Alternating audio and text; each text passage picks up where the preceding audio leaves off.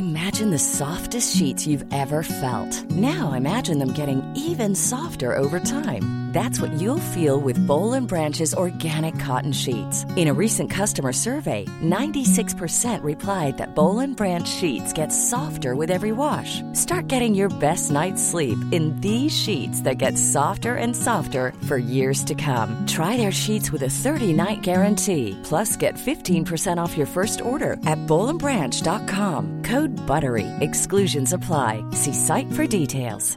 Quality sleep is essential. That's why the Sleep Number Smart Bed is designed for your ever evolving sleep needs. Need a bed that's firmer or softer on either side? Helps you sleep at a comfortable temperature? Sleep Number Smart Beds let you individualize your comfort so you sleep better together. JD Power ranks Sleep Number number 1 in customer satisfaction with mattresses purchased in-store. And now, save 50% on the Sleep Number limited edition Smart Bed for a limited time. For JD Power 2023 award information, visit jdpower.com/awards. Only at a Sleep Number store or sleepnumber.com. This is going to be hard and difficult work. A coalition will throw up all sorts of challenges, but I believe together we can provide that strong and stable government that our country needs, based on those values, rebuilding family, rebuilding community, above all, rebuilding responsibility in our country. Those are the things I care about. Those are the things that this government will now start work on doing. Thank you very much. It's 2005.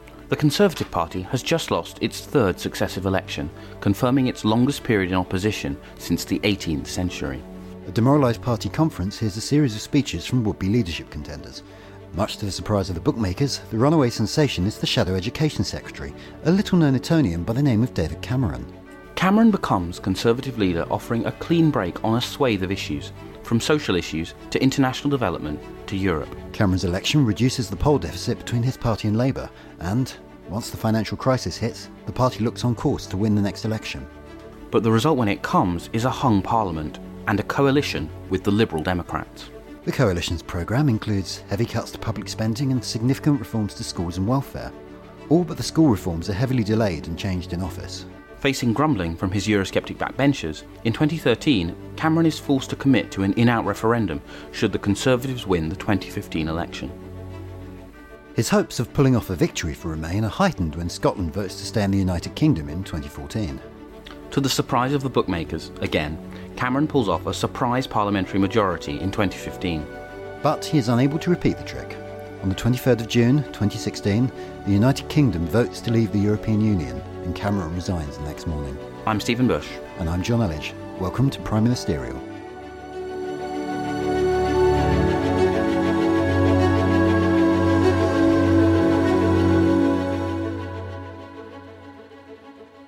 It's quite hard to escape, I think, the conclusion that David Cameron is probably in the running on his own terms to be one of our worst prime ministers, just in terms of his own sort of stated aims, right? He came in wanting to reduce the deficit. Basically, that was sort of a failure. He wanted to park the question forever of, of Britain's relationship with the EU in terms of the Conservative Party. That obviously did not work, and uh, we ended up leaving the European Union uh, by mistake. I think that's in many ways fast becoming the orthodoxy. However, one of the themes of this episode, and I can already see our arch Remainer Jonn Elledge starting to flare his nostrils at me, is is going to be unpacking that. I think the interesting thing about Cameron is his uh, conservatism in every sense. If you kind of think about his three referendums, if referenda, there was the AV referendum in 2011, there was the Scottish referendum in 2014, and then the EU one in 2016. And in each of them, he didn't support change. He supported the status quo, and just the referendum was uh, was a mechanism for getting everyone to shut up about it. And as with Tony Blair and his wars, he got away with that a couple of times and then it all went horribly, horribly wrong. But, you know, it does kind of feel like almost there's a sort of lack of ambition to it. His, his whole ambition for his premiership was to kind of keep things as they were. Okay, hang on a second. This is, you know, this is present day, Jonn. We recorded that segment as part of an interview you're about to hear quite a while ago now, way back in 2017. And listening back to, to all this, I sort of noticed that all our interviews about David Cameron really sort of obsess about one topic, which is a topic that, you know, we were all kind of obsessing about in 2017, which is is Brexit his fault? But he was Prime Minister for more than six years. You know, there's a lot of other stuff going on in that time. There's a lot of stuff on schools reform, there was gay marriage. Also, I think the key thing that we don't talk about and probably should is austerity. Like, to what extent is austerity a factor here? I actually, to be honest, think that all of the rest of his agenda is a bit of a red herring in terms of the purpose of the overall series. I actually think it would be a bit of a waste of time to discuss austerity or schools reform or anything else in, in any particular detail because the point of this series is not to do a kind of like David Cameron good or bad, Palmerston good or bad, Tony Blair good or bad. It's a kind of assessing them in terms of what they wanted to achieve and their own uh, legacies were they any good at being the prime minister they wanted to be? We wouldn't, for example, when we get back to Palmerston, uh, have a whole hour on whether or not imperialism is bad. We would uh, just ask ourselves whether or not Palmerston was a successful uh, empire builder and sustainer. And I think in the case of Cameron, right, in my view, the economic consensus that austerity does not work is, is pretty unimpeachable. But unless you think that there is an, an interesting argument to be had about whether or not he could have uh, successfully cut farther, um, austerity is one of the areas, and as indeed with schools reform, where whenever one thinks about it, Cameron's claim to being a good prime minister is pretty strong. He wanted to balance the books. He successfully did so while winning re-election. Did he though? I mean, like that whole campaign was based on, you know, we will end the deficit. They didn't do that. The point where the deficit closes got pushed further and further into the future, and it's still there austerity has sort of destroyed the public services and public realm, but it didn't do what it ostensibly set out to do, which was actually improve the state of Britain's finances. I mean, how can we call that a success? It did reduce the operating surplus by quite a lot. The, the problem with that is essentially, like, the point is not to go, was David Cameron left wing? I mean, no, he wasn't. Okay. Um, I, I just think going, well, austerity destroyed the public services, well, that's the point. We're not, yeah, like, okay. yeah again, okay. to sort of go back to kind of you know Bonar it's, law or whatever. We're not going fine. to assess. Yeah, I actually think it's so, fine. It's fine. I've got it. You're yeah. a Tory. That's fine. Yeah, I'm just saying. Stephen Bush is a Tory. It's a bit like as long actually, as we're clear. But I think the interesting point about this, right, is at some point we will get down to the really fun beef about uh, various prime ministers' handling of Ireland. Now, I think that, say, Lloyd George's use of the black and tans is a much bigger criticism against him than the repressive measures favoured by Conservative prime ministers after Gladstone. Why? Because Lloyd George's party platform for 50 years had been to avoid what he directly helped to happen happening. Stephen, I think maybe we shouldn't talk about Lloyd George on the David Cameron episode. Fine, fine, fine. And anyway, here's Helen Thompson, who's professor at Cambridge, knows more about the Eurozone than most people alive, and is also on Talking Politics. I think one of the best uh, politics podcasts out there.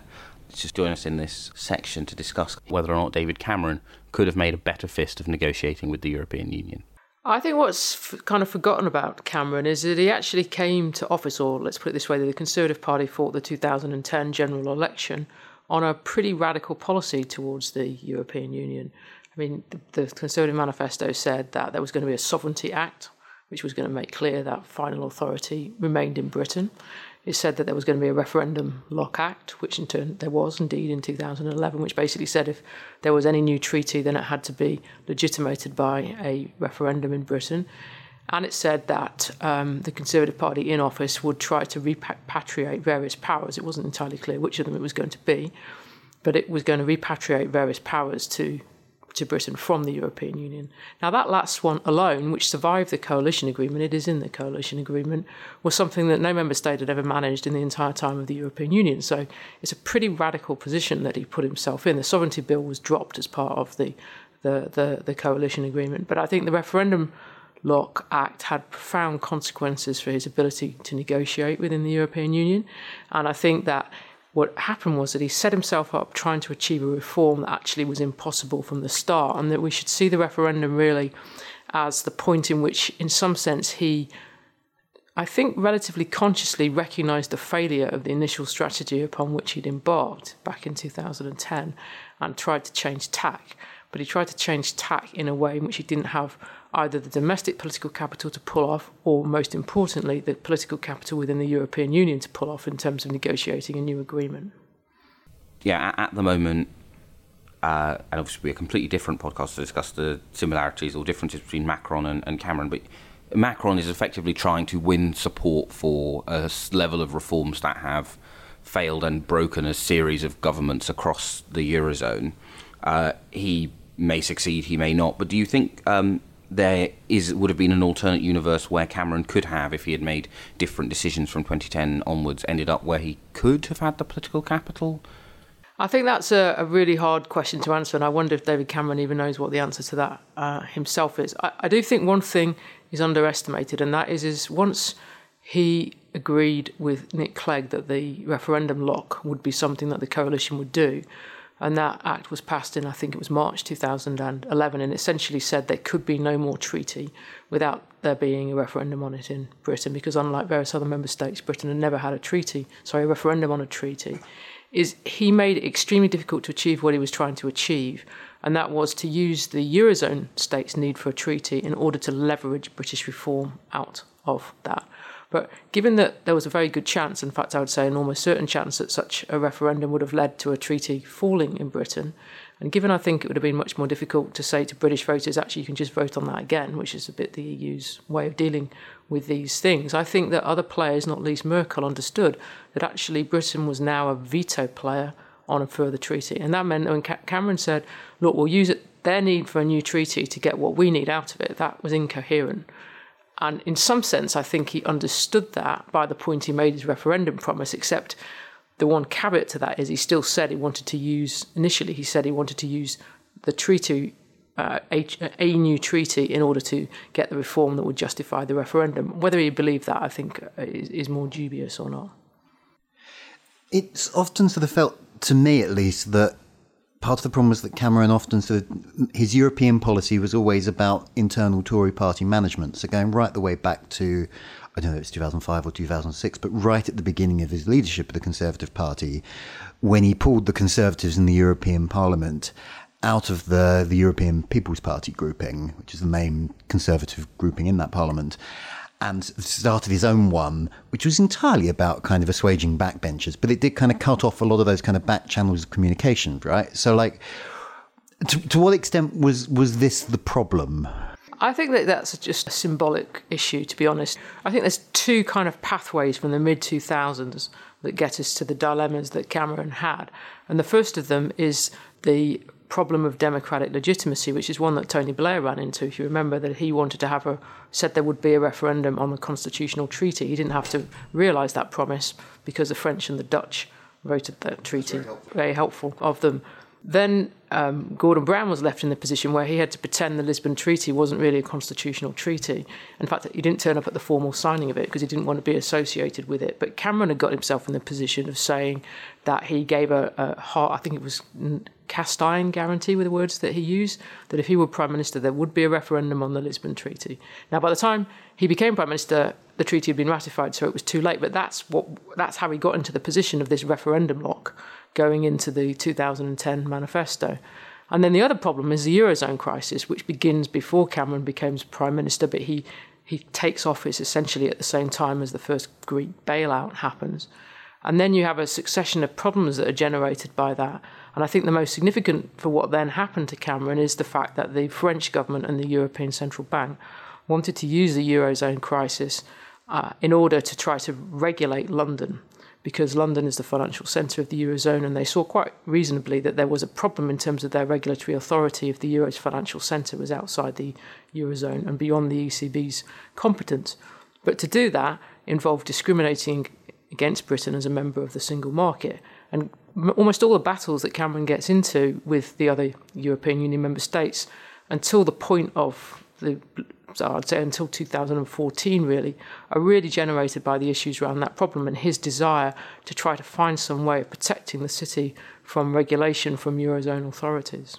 And I don't think that that is down to anything that happened with which you know, party coalition in the um, party umbrella in the European Parliament, the Conservative Party there, and that was a, a real structural um, fault line that ran through Britain's membership of the European Union. So I guess my question is, you know, was something like the referendum just kind of inevitable at some point? Because sooner or later the EU would want to do something which would kind of force the issue in Britain.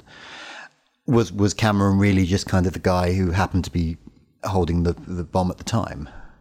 I don't entirely buy that either. I mean, I think that Cameron's decision making options had narrowed very considerably by the point of January 2013 when he made the, the Bloomberg speech about the, um, referendum. I don't think that means he had no choice but to do that, but I think that there were understandable reasons why he thought that that was a way out of his what had been his failure um, up to that point.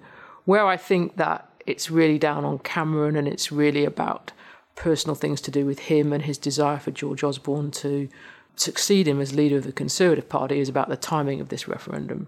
Because if you actually looked at it as a problem of Britain, a structural problem of Britain's membership of the European Union and its non membership of the Euro and what to do about that, you would have said, right, let's the, let the Germans and the French have their elections this year. Let's see what they're going to do about the Five Presidents report and dealing with Eurozone reform. And then let's see afterwards what kind of relationship we can have and whether it's possible to sustain our membership once the Eurozone moves towards greater integration.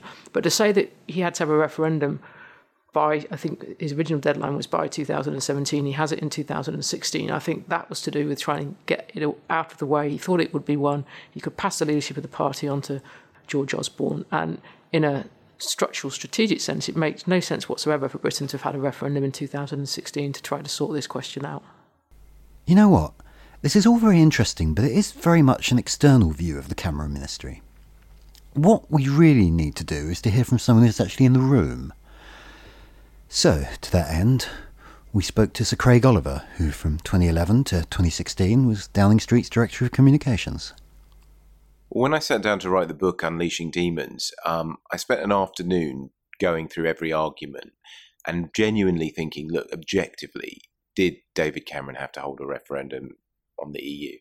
And I came to the conclusion that he did. And uh, increasingly, I've sort of had this argument with people since the book came out, since the end of the referendum. And I've never really felt that anybody's particularly understood the political reality of what the Conservative Prime Minister at that time was dealing with. And I think the reality is he'd been in a situation where every leader of the Conservative Party going back a generation had been undone by Europe.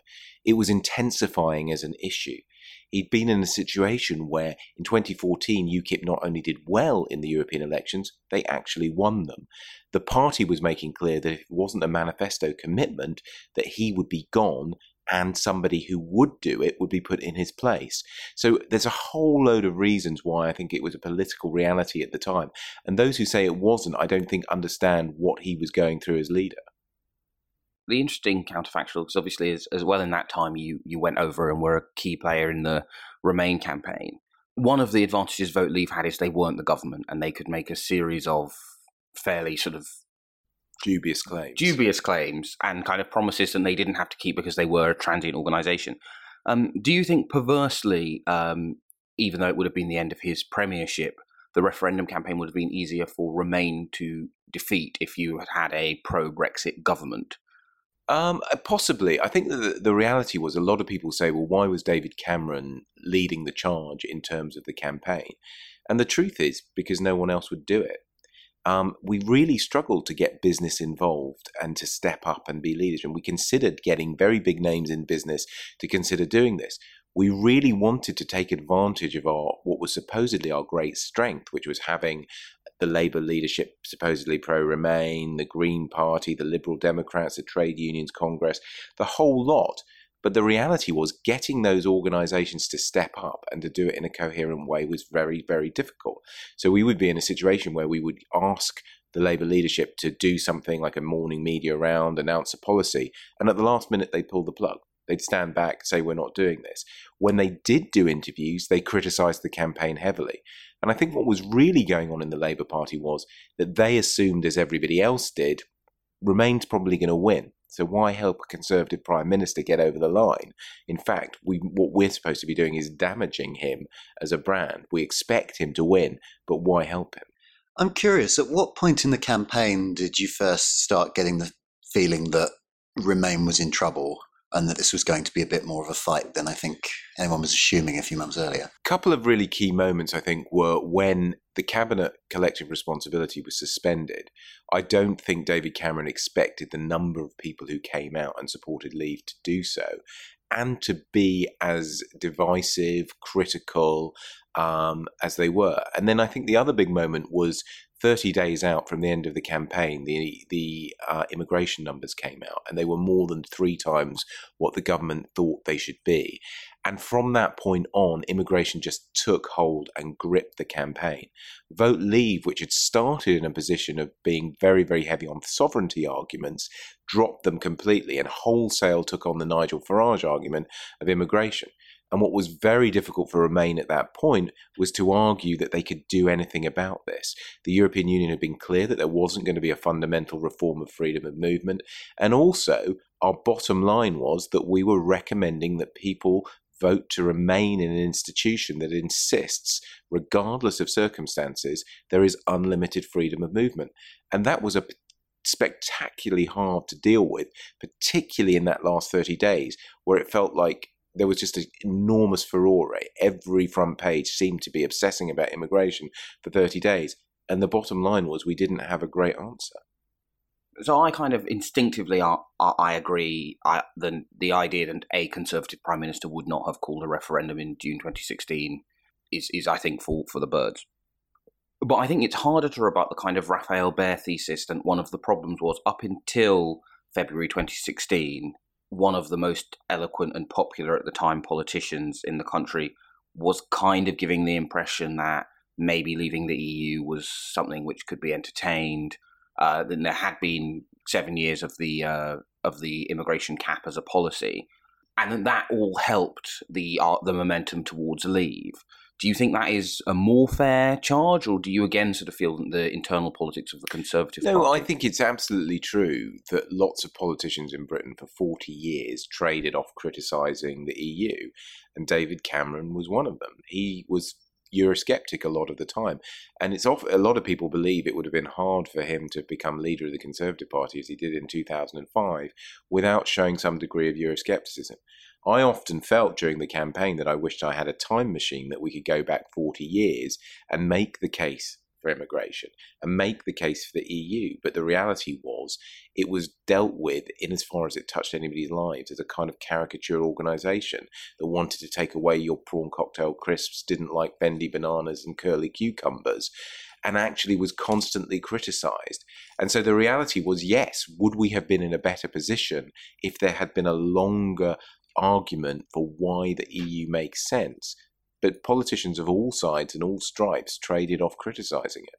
Given that, as as you acknowledged, the the EU had been a contentious issue for a quarter of a century. Politicians on on either side of the house had not really stood up for it as an institution or made the case for it. And the immigration figures were, you know, immigration was a very salient issue. Even if those specific figures hadn't emerged, something probably would. Do you think the referendum was winnable? Or do you think this was always the most likely outcome? No, I think it was winnable. And I don't think it's possible to say because of one particular thing that we lost. There were an enormous number of reasons why we lost.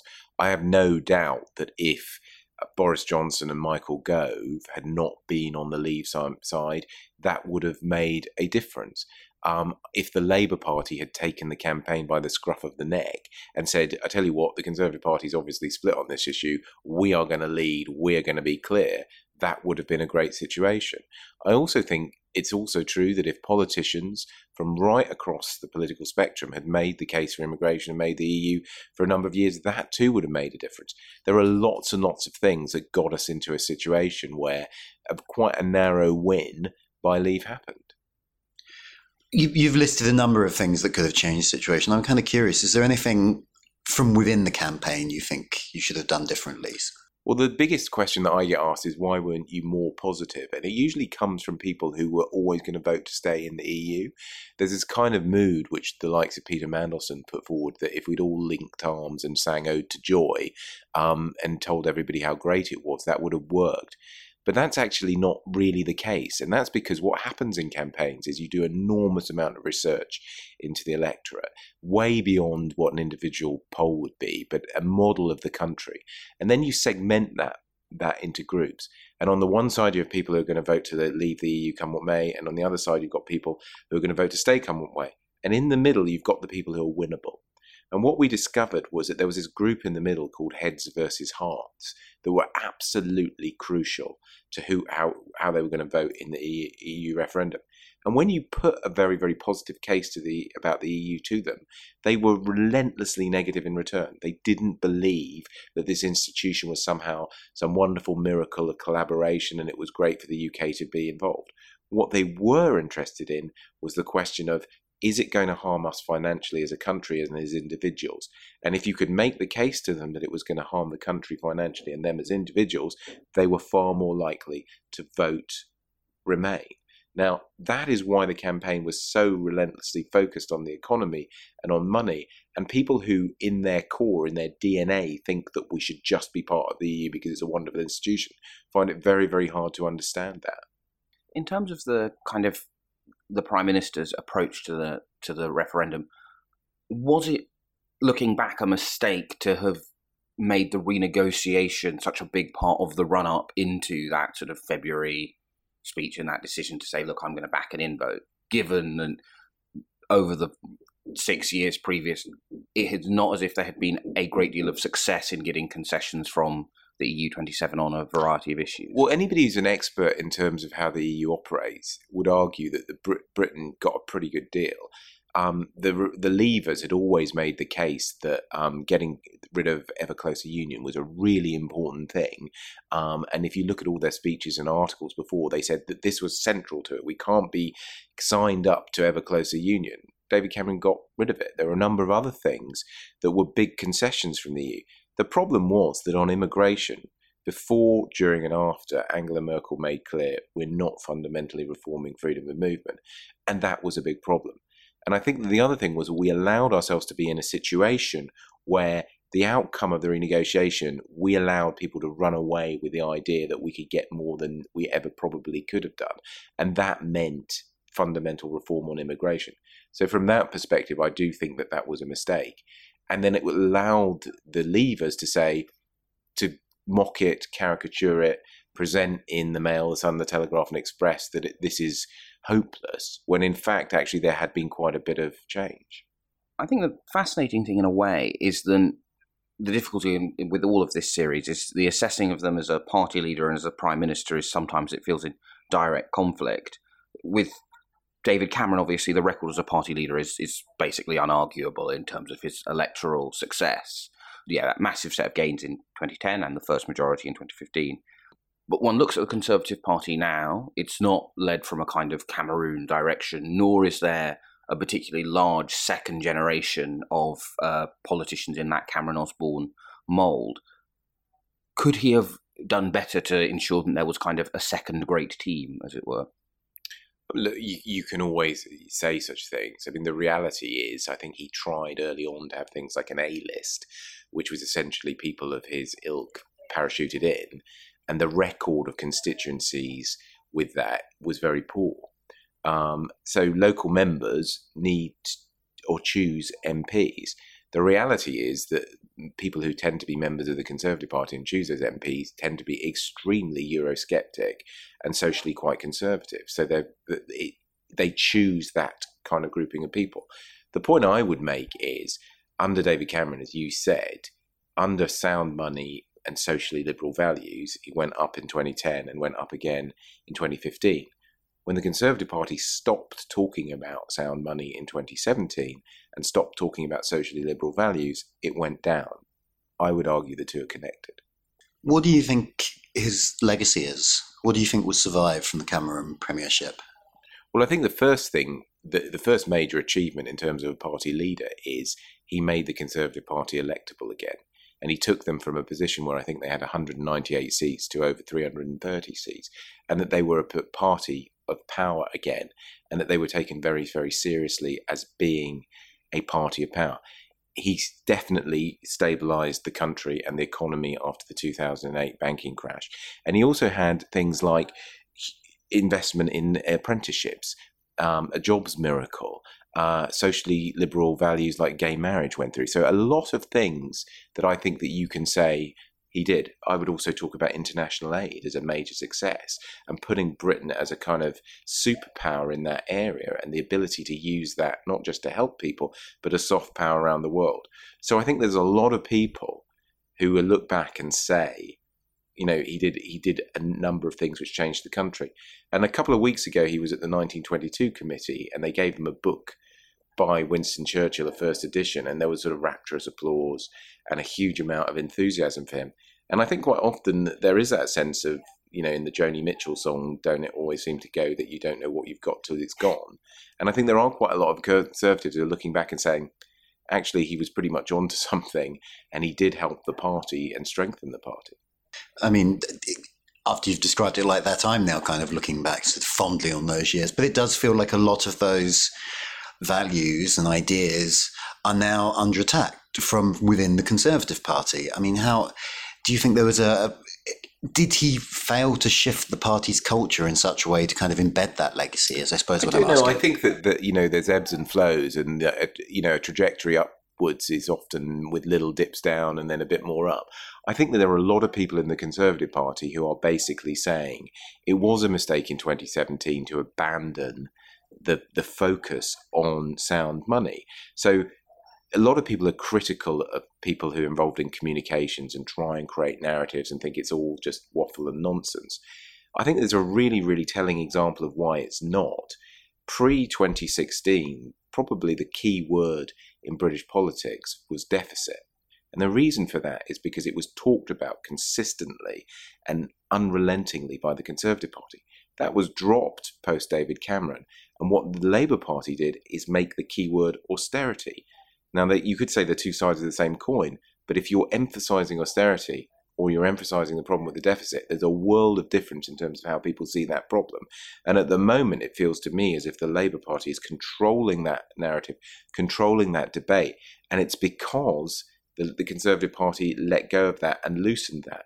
And I think there's a lot of people in the Conservative Party at the moment who are thinking, you know what, that was important and we need to get back onto that.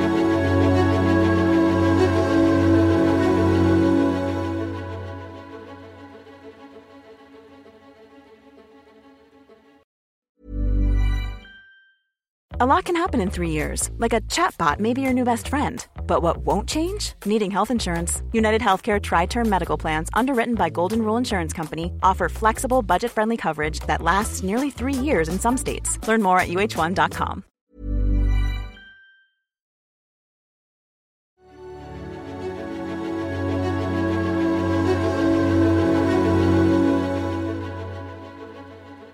So, the conclusion we seem to be veering towards is depressingly that any Conservative Prime Minister would have had something like the Brexit referendum. The question, I guess, is whether any other Prime Minister could have won it. Here's the rest of our chat with Helen Thompson. Various countries have had referendums to join the European Union and, and, and been um, positively so. And the French voted very narrowly in favour of the Maastricht Treaty in 1992 but they're risky businesses. And nobody who looked at the history of them should have thought, okay, governments just need to put their credibility behind these referendums and they'll turn out all right. In that sense, I think that um, that Cameron was extraordinarily complacent. And you know, there's obviously been various reports. I think this is in the Tim Shipman book that you know, Lynton Crosby told him in February that the election, that the referendum could not be won, that he'd come back with nothing as a deal that was going to make the slightest bit of difference. Indeed, I would say that the, the very fact that he attempted the negotiation actually made winning the referendum more difficult. He would have been better placed, I think, to have just gone for a straight referendum without engaging in the, the renegotiation, because all the renegotiation demonstrated, indeed, I would say, could ever have demonstrated, was that British influence in the European Union was weak. And once you've shown that, then actually saying, okay, this is a political union in which Britain should stay apart is a pretty difficult argument to win. In terms of the the demonstration of weakness, to what extent? Because you know, from from 1997 to sort of the mid noughties, the Blair government was fairly explicitly pro European. The Brown government was still pro European, but in a kind of, sort of slightly more shamefaced way. And then that very much was not the public position of the Cameron government. But as you've already said, because of the changes in the Eurozone and the political response to that, Britain became something of an outsider anyway. How how much can Cameron really be? Yeah, can Cameron be blamed for the fact that Britain was going into those negotiations without any real chance of getting any type of reform? I think in a way that he can, in the sense that I don't think he learnt the lessons which were there to be learned from how badly he'd been exposed in December 2011 when he tried to veto the fiscal pact. Well, he did veto it becoming an EU treaty, but simply the other states went ahead, minus the Czech Republic, and did it outside the EU treaty. And Cameron had said that they wouldn't be able to use European Union institutions, and well, they were able to use European Union institutions. So he'd already actually had a, a pretty clear demonstration of um, how difficult it was for Britain to get what it wanted um, in such matters. So I think in that sense he was extremely complacent. I think the question of whether there was a deal to be had that would have made it possible to win the referendum and that Merkel could have been persuaded to make more concessions than she did, I think that's a harder counterfactual to work out. Um, we know that she's told him apparently that it wouldn't have made any difference what he did. I mean, but that's easy for him, her to say to him um, after the event. What is clear is is that all the things that he said he was going to ask for in 2013, or many of the things on immigration in particular, then he, he didn't even ask for. And it's not clear, I don't think, that he ever really made her believe that if concessions weren't forthcoming, then there was a good chance Britain was leaving the European Union. So, in that sense, I don't think he ever put Merkel to the point where Merkel had to say, okay, what is it that I want here? Do I want Britain in the European Union or not? She thought that she could keep Britain in the European Union, I think, without really having to expend any political capital to do so. And I think that Cameron has to take some of the responsibility, at least, for the fact that he didn't disturb her judgment about that. In terms of, some of the, you know, the, the big unasked for reform, I think in terms of you know what BES suggests about why people voted to leave is probably uh, free movement. Um, but because of what's happened with the eurozone, there is now this situation where Britain becomes the employer of last resort by default. Does that, you know, and obviously it's a slightly moot question, seeing as we have voted to leave, and it looks fairly likely that we we in fact will. Um, but you know, even if he had done that, you know, do you think those pressures on on Britain's EU membership uh, could have been eased through internal reform, or would it always have been too politically painful on the EU side to say, actually, no, you, you might be unemployed, but you can't go to Britain's uh, labour market? It would have been extremely hard, I think, for for the EU to engage in any significant reform of freedom of movement. Whether an emergency brake could have been given, I think that that is not so so, so difficult to imagine, at least in, in principle. And that's where that's the question that Cameron never ended up putting to Merkel and saying to her effectively, if you want Britain to stay in the European Union, you need to give me this. And he, there's no evidence whatsoever that he said that um, to her. I think the timing here matters again as well, though, because if you look at the, the timeline in terms of when UKIP starts to become a, a rising force in electorally, at least in um, British um, politics, it really starts from in 2012, and that's the same point in which the eurozone is deep in its crisis, and that you can begin to see significant migration from southern Europe into Britain's into Britain into the British labour market. Now, the eurozone Greece accepted has had a recovery over the last year or so, particularly actually Spain, the Spanish economy.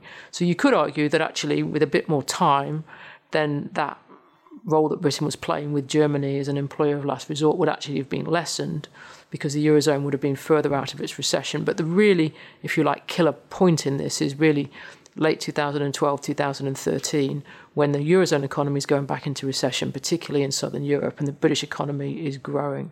And there you can really see the difference in terms of what goes on in terms of the numbers of people coming from Southern Europe prior to that, and then in the period that starts from 2012.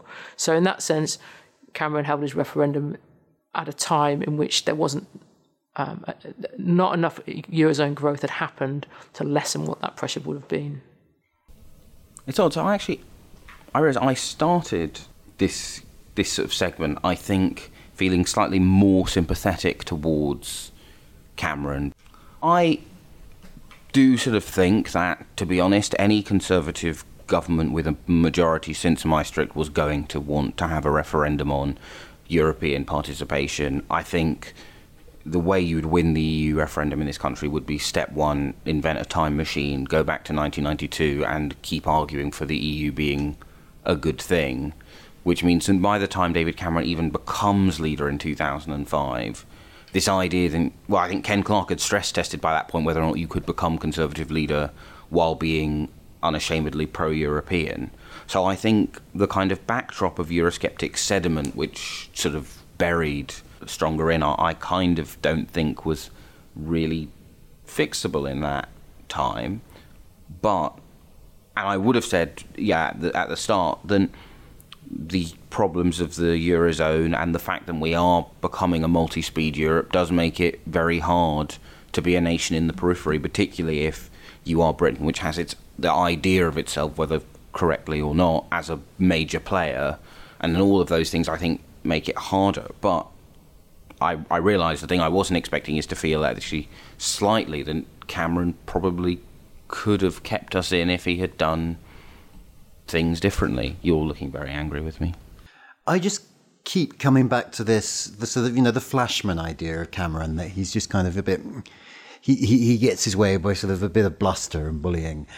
And it just always felt to me like he never really kind of cultivated the relationships within Europe that would have made it at least possible for someone to turn around and say, well, how about an emergency brake? He never did the sort of thing that made people want to help him out.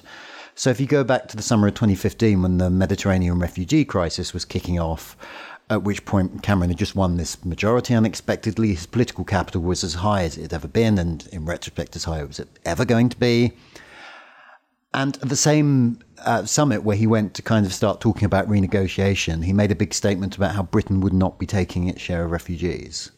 And it just felt like he wasn't willing to kind of make a gesture that would be seen as problematic to the British tabloids, even though it might have kind of won him the support on the continent that would help him out later. It just didn't feel like he was kind of willing to play in those sort of power relationships or sort of take any risks.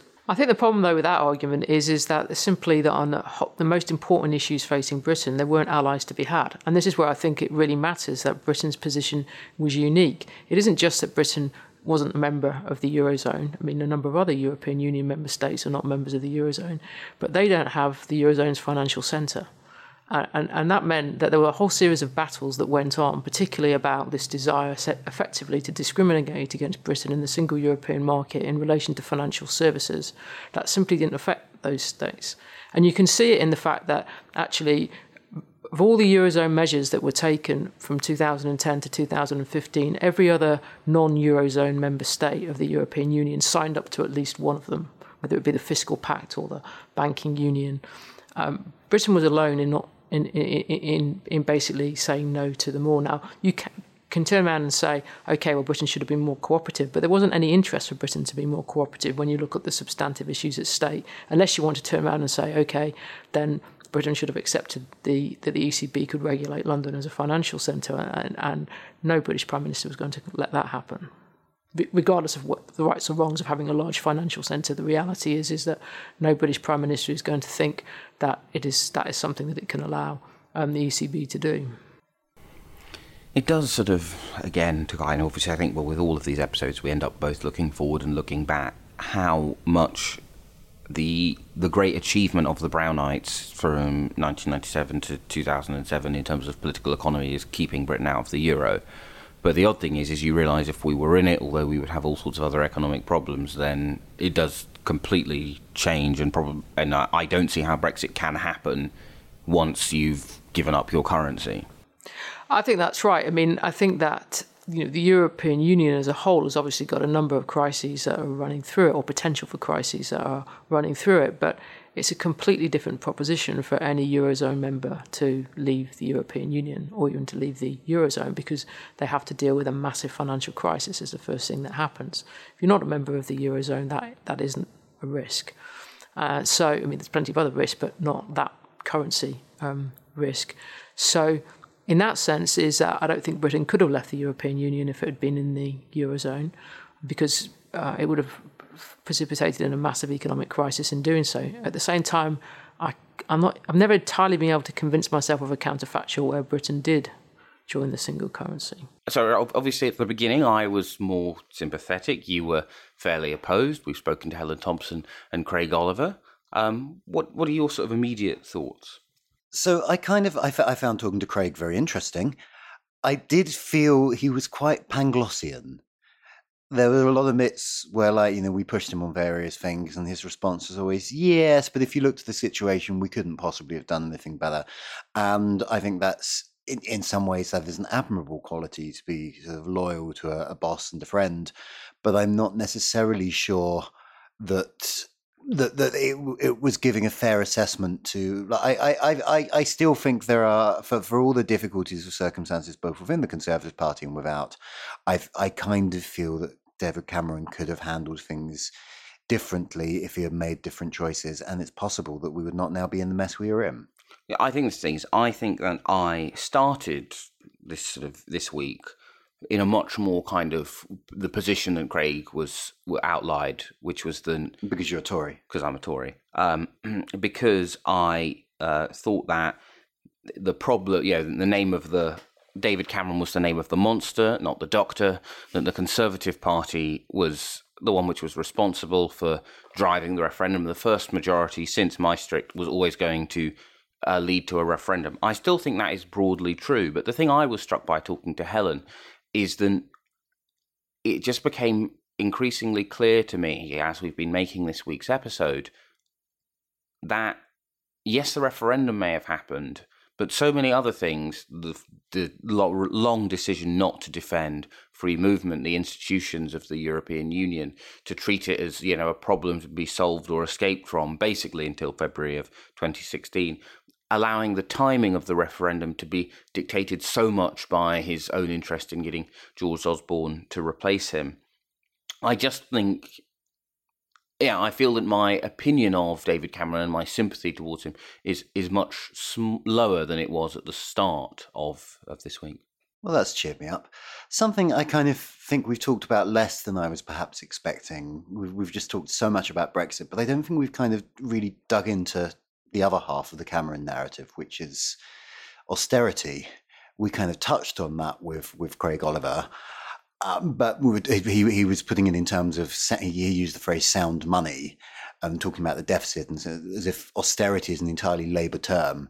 My feeling has always been that that's a matter of political language and that actually austerity is not something that the Labour Party made up. It is something that's been felt by a large proportion of the population, a large and growing proportion of the population. And surely that also feeds into the general sense of dissatisfaction that in June 2016 came to a head in the referendum. Well, I think one of the striking things about um, Michael Ashcroft's The Lost Majority, which studies the 2017 election, is at the beginning he talks about 2015. And one of the things which happened in 2015 is that George Osborne was able to build an electorally viable coalition for further cuts, effectively by not cutting spending for 37% of of the country, right? And they effectively austerity did not happen for a large chunk of people who voted conservative, and the ones who it had happened thought that it would stop fairly soon for them, even though they thought the cuts in general had to continue. And so I do think kind of fatigue at the cuts was a large part of, of what happened in, in the most recent election. I think one of the reasons why we haven't discussed um, austerity very much is in some ways that feels like the most open and shut bit of his legacy. Um, it, it's failed on its own terms, right? Even if you don't accept the prevailing economic consensus that the cuts have not worked and have not really been necessary, um, we've had the lowest productivity growth since the invention of the steam engine. We've had uh, a decade in which no one's had a wage raise, and actually the public finances are not repaired. Right? You know, austerity has not worked on in, in terms of the two metrics for grading a prime minister. you know, kind of an, an attempt to have some kind of objective fact, and the thing we're trying to do, which is assessing what they wanted to do. And I think on both metrics, Cameron comes out quite badly on the austerity stuff. The other thing about austerity is if you do buy into the argument that it was a contributing factor in the 2016 referendum, that is also sort of cancel, sort of self-cancelling because if we do end up with, with a no deal scenario, then we're going to have to spend an enormous amount of money on things like you know customs checks and you know all the sort of regulatory agencies we're going to have to start. That is going to increase the size of the state in a way that Gordon Brown could only have dreamt of. Yeah, I mean, I think that is the kind of the tragedy of David Cameron is you know astonishing electoral success turning the Conservative Party around politically, but politically, a study in failure. And as with all the best tragedies, as with all the best tragic heroes, he's still painfully unaware of his own tragic flaw.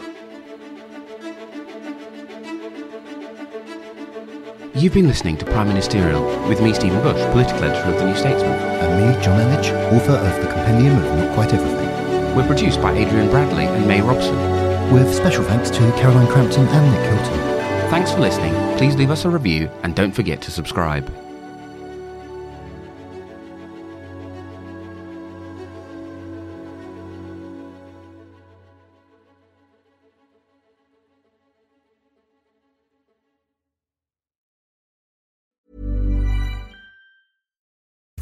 Hello, Freddie here. I want to tell you about a new way you can support the New Statesman's independent journalism. Every morning I send out Morning Call, our daily newsletter covering everything you need to know about British politics. It's free to sign up, plus for just £3 a month, you'll get a recommended daily piece of ours sent to you in full, plus exclusive polling analysis from Ben Walker, a weekly update from Will Dunn, and our featured piece on Sundays. If you enjoy this podcast, you'll love Morning Call. Head to morningcall.substack.com and subscribe now.